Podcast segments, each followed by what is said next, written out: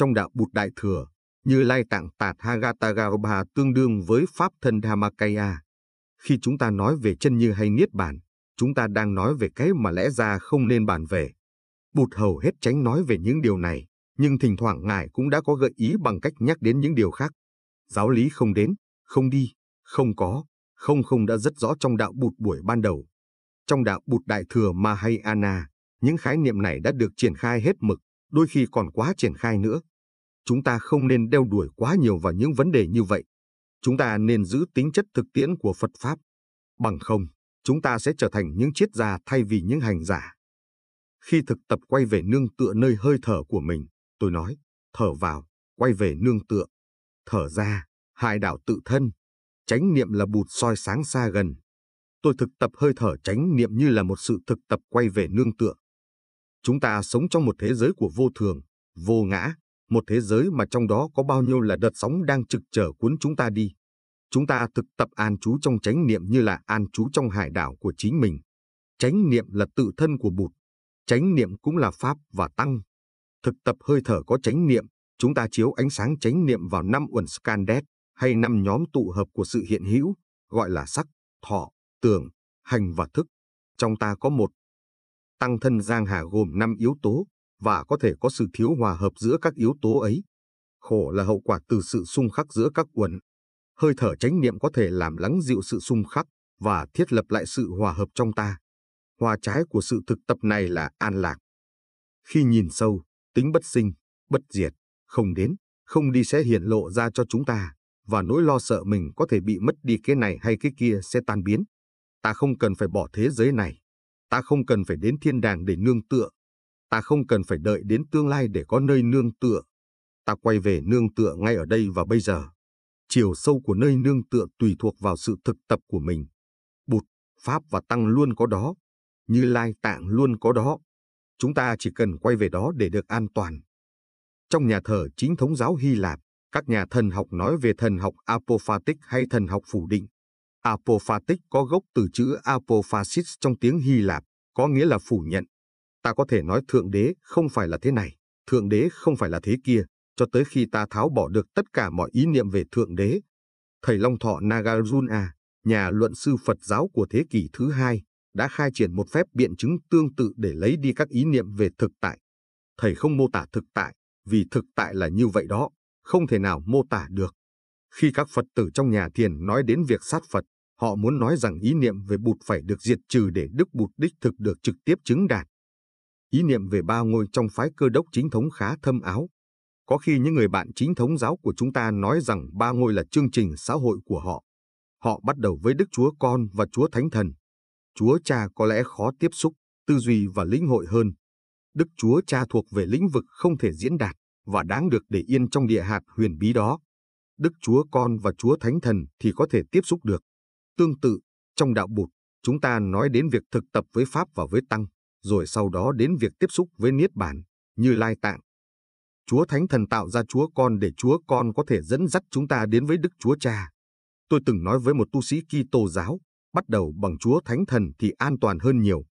Ta có khả năng nhận ra được sự có mặt của Chúa Thánh Thần bất cứ lúc nào và bất cứ nơi nào Chúa Thánh Thần hiển lộ. Đó là sự có mặt của chánh niệm, hiểu biết và thương yêu, năng lượng làm nên sức sống không chỉ nơi Đức Giêsu mà còn nơi mỗi chúng ta. Năng lượng ấy giúp chúng ta nhận ra được Đức Chúa ngàn đời và tiếp xúc được với nền tảng của hiện hữu là Đức Chúa Cha. Trong đạo Bụt, Chúa Thánh Thần được gọi là chánh niệm, sự tỉnh thức, bát nhã Prajina, từ Mai Chi và Bikaruna. Tiếp xúc với năng lượng này, chúng ta tiếp xúc với Bụt và Niết Bàn. Thuyết thần học về cái chết của Thượng Đế, tư tưởng vô thần và đạo cơ đốc thế tục cũng nằm trong tinh thần đó. Ta dựa vào con người của Đức Giêsu Christ, lời dạy và sự hành trì của Ngài. Đây là điều rất thông minh và thực dụng. Nếu ta bắt đầu với khái niệm Thượng Đế, chúng ta có thể bị kẹt. Trong chính thống giáo Hy Lạp, tư tưởng thần thánh hóa, cho rằng con người là hình ảnh thu nhỏ lại của Thượng Đế, là rất thú vị. Đó là điều đã rất hiển nhiên ở thế kỷ thứ tư rồi, và rất gần với truyền thống Á Đông cho rằng thân người là một tiểu vũ trụ. Thượng Đế đã tạo ra con người để con người có thể trở thành Thượng Đế. Con người là một tiểu Thượng Đế, một mầm mống thánh thần. Điều này gần với tư tưởng như lai nằm trong mỗi người chúng ta. Tất cả chúng ta đều đang thai ngén một đức bụt. Theo giáo thuyết có khuynh hướng thánh hóa con người, thì con người được tạo ra để tham dự vào tính thần thánh của Thượng Đế, chứ không phải chỉ là những tạo vật riêng biệt với Thượng Đế. Sự thánh hóa không phải chỉ làm bằng phần hồn, mà còn làm bằng phần xác. Theo giáo lý ba ngôi một thể trong chính thống giáo, Chúa Cha là nguồn thánh thiêng sinh ra Chúa Con. Với phúc âm, lời thánh phán, tiếng Hy Lạp, Logos, Ngài tạo nên linh hồn sống động trong Đức Chúa Con. Điều này có thể so sánh với tính bất nhị của Bụt, Pháp và Tăng.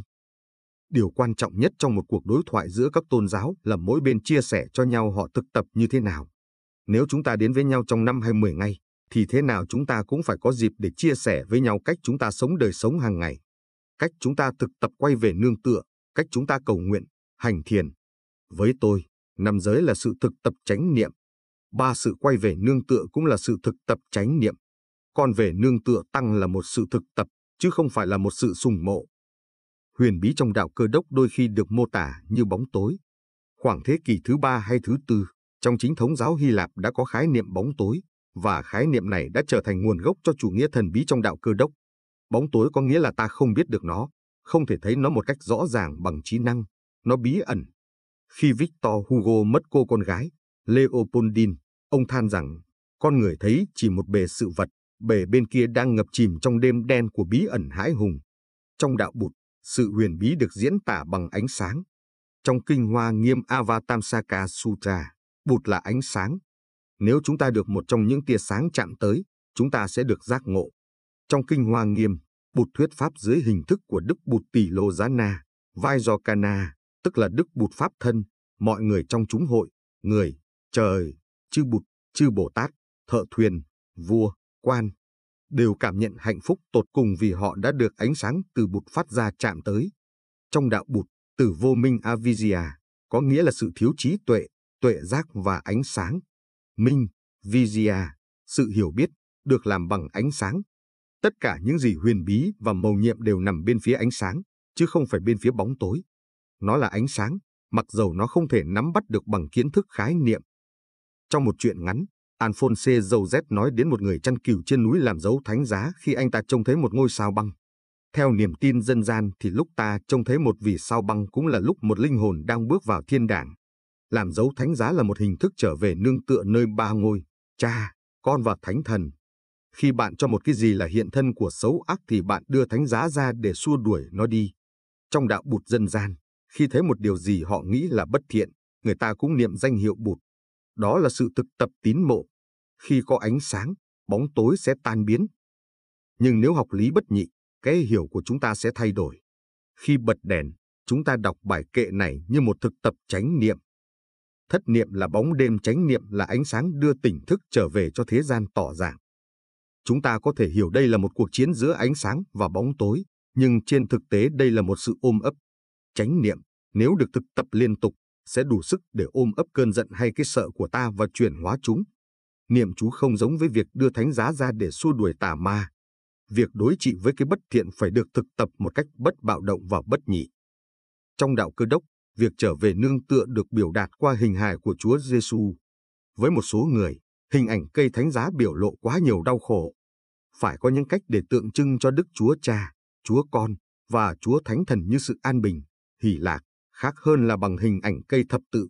Một số người nói họ cảm thấy bình an hơn khi trông thấy hình ảnh Đức Bụt ngồi mỉm cười. Nhìn một người bị đóng đinh vào thập tự giá trong 2.000 năm có thể là quá nặng nề. Tôi rất thích sự kiện sự thực tập được biểu hiện qua một hình hài. Bạn nghĩ sao với hình ảnh Chúa Giêsu ôm một chú cừu non? Có vẻ dễ thương hơn. Khi chúng ta ngồi thiền, sự thực tập quay về nương tựa cũng được biểu hiện nơi thân thể. Khi chúng ta lạy, thì đó cũng là hành động quy y. Cả năm uẩn đều tập trung về một hướng, chánh niệm là chỗ quy về. Trong đạo cơ đốc, lễ ban chịu mình thánh là một hành động trở về nương tựa nơi Giêsu, Thượng Đế. Ít nghe nói đến việc tiếp xúc sâu sắc với Pháp và Tăng. Không có tăng thân, cộng đồng giáo xứ, không có việc ăn bánh và uống rượu vang trong sự tỉnh giác, thì Chúa Giêsu sẽ không thể có mặt. Tăng thân đã trở nên quan trọng trong đạo cơ đốc. Người ta không bao giờ làm lễ ban chịu mình thánh một mình mà đến với nhau làm lễ với tư cách một tăng thân. Trong giáo đoàn lúc đầu, thành ngữ chúng ta đều cùng một cơ thể thường hay được sử dụng. Nhưng hệ thống thứ bậc của nhà thờ đã trở nên nặng nề ngột ngạt, và hậu quả là tăng thân yếu đi.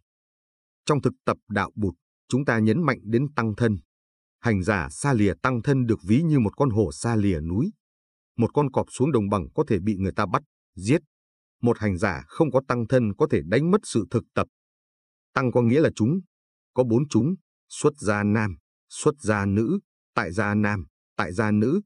Tôi xin thêm vào các yếu tố hỗ trợ không phải người như cỏ cây, tọa cụ, đá, nước và chim muông. Một hạt sỏi, một tờ lá, một bông hoa thược dược, một cái cây, một con chim, một con đường. Thầy đều đang thuyết pháp Hoa Kinh Sadhama Pundeajika Sutra, nếu chúng ta biết cách lắng nghe.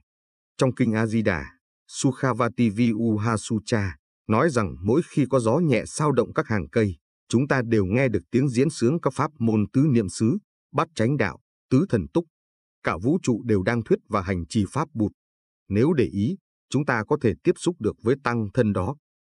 Ai muốn tu cũng cần phải có tăng thân. Chúng ta phải lập những tăng thân nhỏ quanh mình để yểm trợ mình trong việc tu học. Không có tăng thân thì khi đuối sức chúng ta sẽ không có phương tiện để nuôi dưỡng bản thân mình.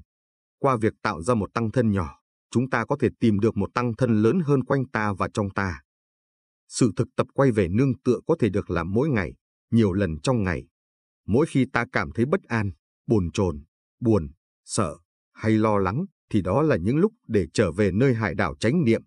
Nếu ta từng thực tập trở về hải đảo tự thân khi không có vấn đề, thì khi gặp khó khăn, việc thực tập sẽ dễ dàng và thú vị hơn. Đừng đợi sóng gió ập đến rồi mới chịu quay về nơi hải đảo tự thân. Hãy thực tập quay về nơi hải đảo của chính mình bằng cách sống chánh niệm trong từng phút giây của sự sống. Nếu sự thực tập đã trở thành thói quen rồi, thì khi khó khăn đến, việc thực tập sẽ tự nhiên, dễ dàng.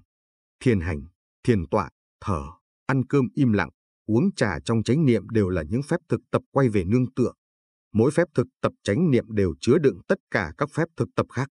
Nếu chỉ thực tập quay về nương tựa thôi, chúng ta cũng đang thực tập bắt chánh đạo, tứ niệm xứ và các pháp khác. Một pháp môn chứa đựng tất cả các pháp môn khác. Quay về nương tựa không phải là vấn đề tín ngưỡng. Sự thực tập này đặt căn bản trên kinh nghiệm của chúng ta. Ta biết trong ta có hạt giống của chánh niệm. Ta có hải đảo nơi tự thân. Đây không phải là một vấn đề siêu hình. Hơi thở vào, hơi thở ra có đó. Hạt giống chánh niệm luôn có đó. Quay về nương tựa là vấn đề thực tập hàng ngày. Trong các chùa, chúng ta dùng chữ công phu, tiếng tàu là cung phu, có nghĩa là sự thực tập hàng ngày, chứ không phải là võ nghệ. Một người học trò hay một vị thầy giỏi luôn biết quay về nương tựa nơi phép quán niệm hơi thở mỗi khi có lo âu, buồn bực. Khi ta nhận tin buồn và bị chấn động, điều hay nhất để làm lúc đó là quay về nương tựa. Ở Tây Phương, khi phải báo cho ai một tin buồn, ta đều mời người đó ngồi xuống. Ngồi xuống là tốt, vì ta sợ người đó sẽ xỉu. Nhưng ta cũng có thể mời người đó thở vào ra cho được bình tĩnh và vững chãi. Ngay tin vui cũng có thể làm người ta xỉu. Nếu nghe tin mình vừa trúng số 10 triệu đô, ta có thể cũng bị đứng tim mà chết. Thực tập quay về nương tựa như vậy không phải lúc nào cũng dễ. Bởi vì chúng ta có khuynh hướng tin vào một cái ngã thường hằng, cho nên chúng ta cần thực tập cho đủ sâu để chứng nghiệm được tính không đến, không đi. Bằng không, chúng ta sẽ khăng khăng với ý niệm trước khi sinh ra, mình đã từng ở một nơi nào đó, và sau khi chết mình sẽ đi về một nơi nào đó. Vì không biết mình sẽ đi về đâu cho nên chúng ta cảm thấy sợ hãi. Giáo lý tịnh độ bảo đảm với người ta rằng nếu thực tập tốt bây giờ, họ sẽ được sinh về tịnh độ của Đức Bụt A-di-đà. Còn có những tịnh độ khác như cõi diệu hỷ Abirati của Bụt Asukbe Aksopkhya hay Bụt Dược Sư. Nhiều Phật tử muốn sinh về cõi trời đâu xuất tú ta để được gần gũi Đức Bụt Di Lặc Mai Che Ra, và đến khi Ngài hạ sinh về cõi ta bà thì họ muốn được cùng sinh về đó với Ngài.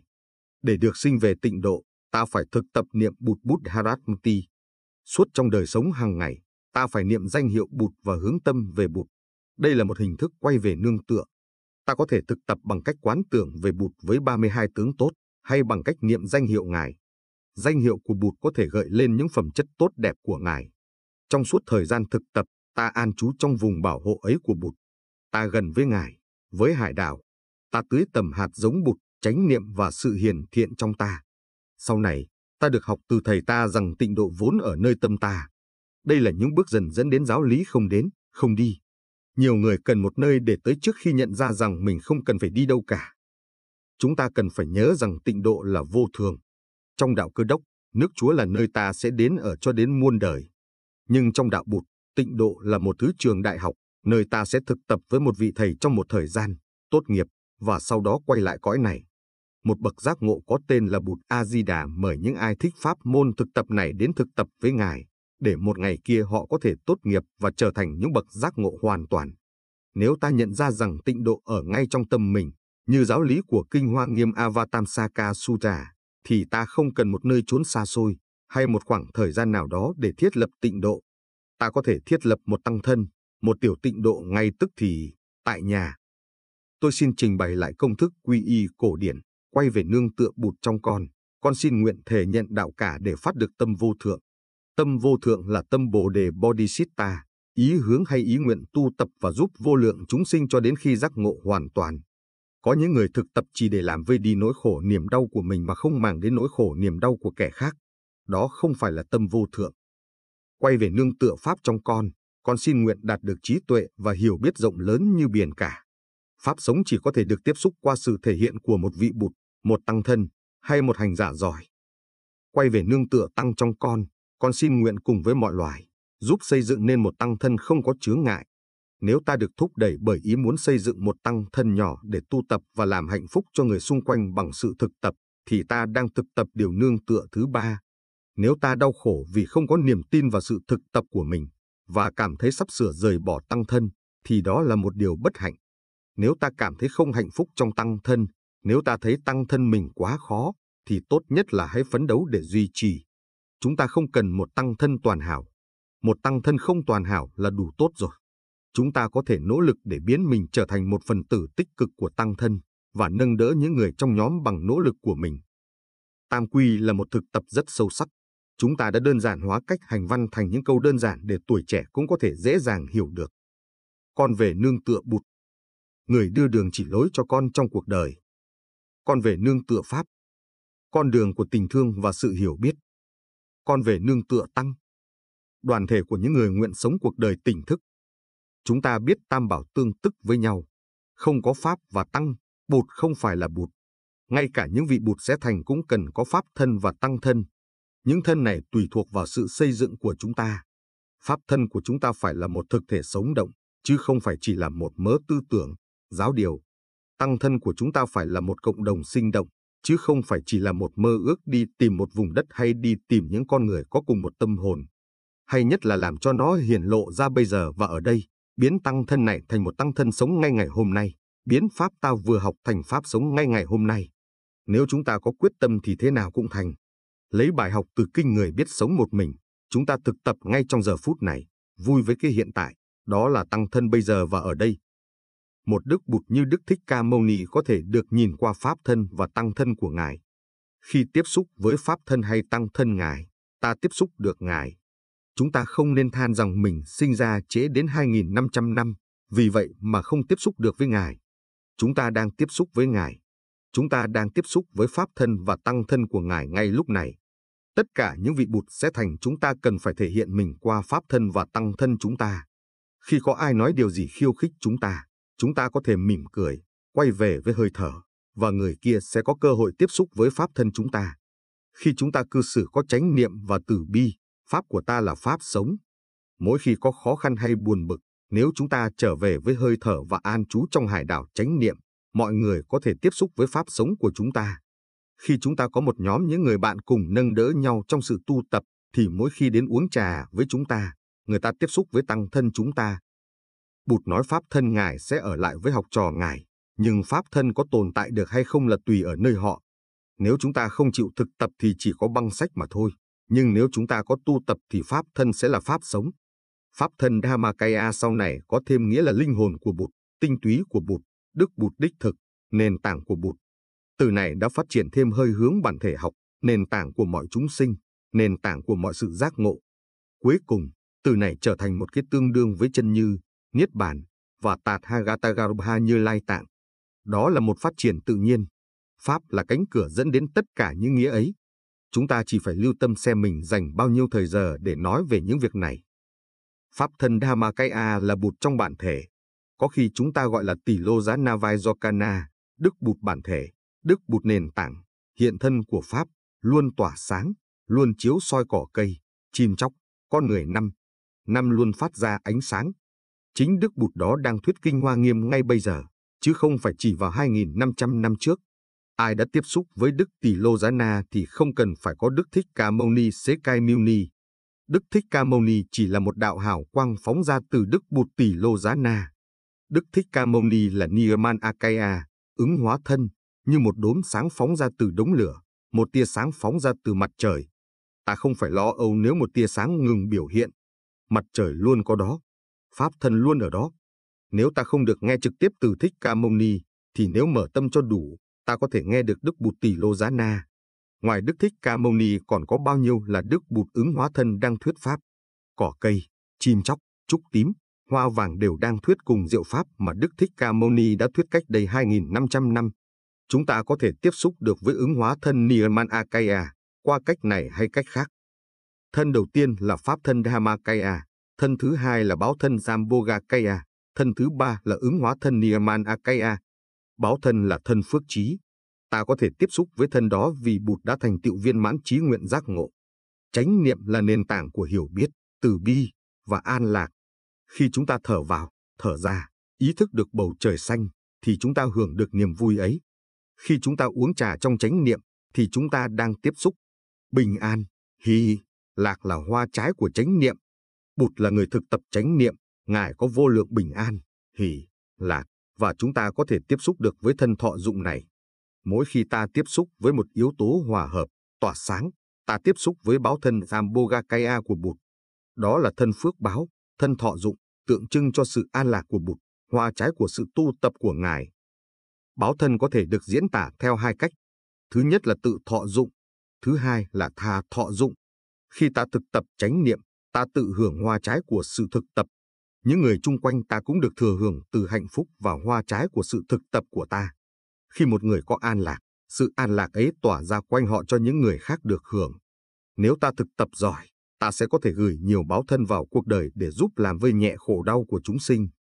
Một người có khả năng chuyển hóa nhiều chúng sinh nếu người ấy biết cách khám phá hạt giống giác ngộ trong mình. Một hôm, khi đang ở trên máy bay, tôi có ý nghĩ này. Giả dụ phi công báo tin máy bay sắp sửa rơi ầm xuống thì tôi sẽ làm gì? Rõ ràng là tôi sẽ thực tập hơi thở và nụ cười có chánh niệm. Đó là điều hay nhất tôi có thể làm được trong giờ phút ấy. Và nếu ở dưới này, các bạn biết rằng tôi đang thực tập thở và cười trong giờ phút khó khăn ấy, thì các bạn sẽ có niềm tin nơi chính mình. Cốt yếu là chúng ta đừng đợi cho đến giờ phút nguy ngập ấy mới bắt đầu thực tập. Tôi luôn thực tập hơi thở chánh niệm trong suốt thời gian máy bay cất cánh và hạ cánh. Không có nghĩa là ngoài những lúc ấy tôi không thực tập, nhưng tôi không bao giờ quên thực tập trong những lúc ấy. Điều đó không phải vì tôi sợ mà vì nó đã trở thành một thói quen. Tôi bay qua bay lại quá nhiều.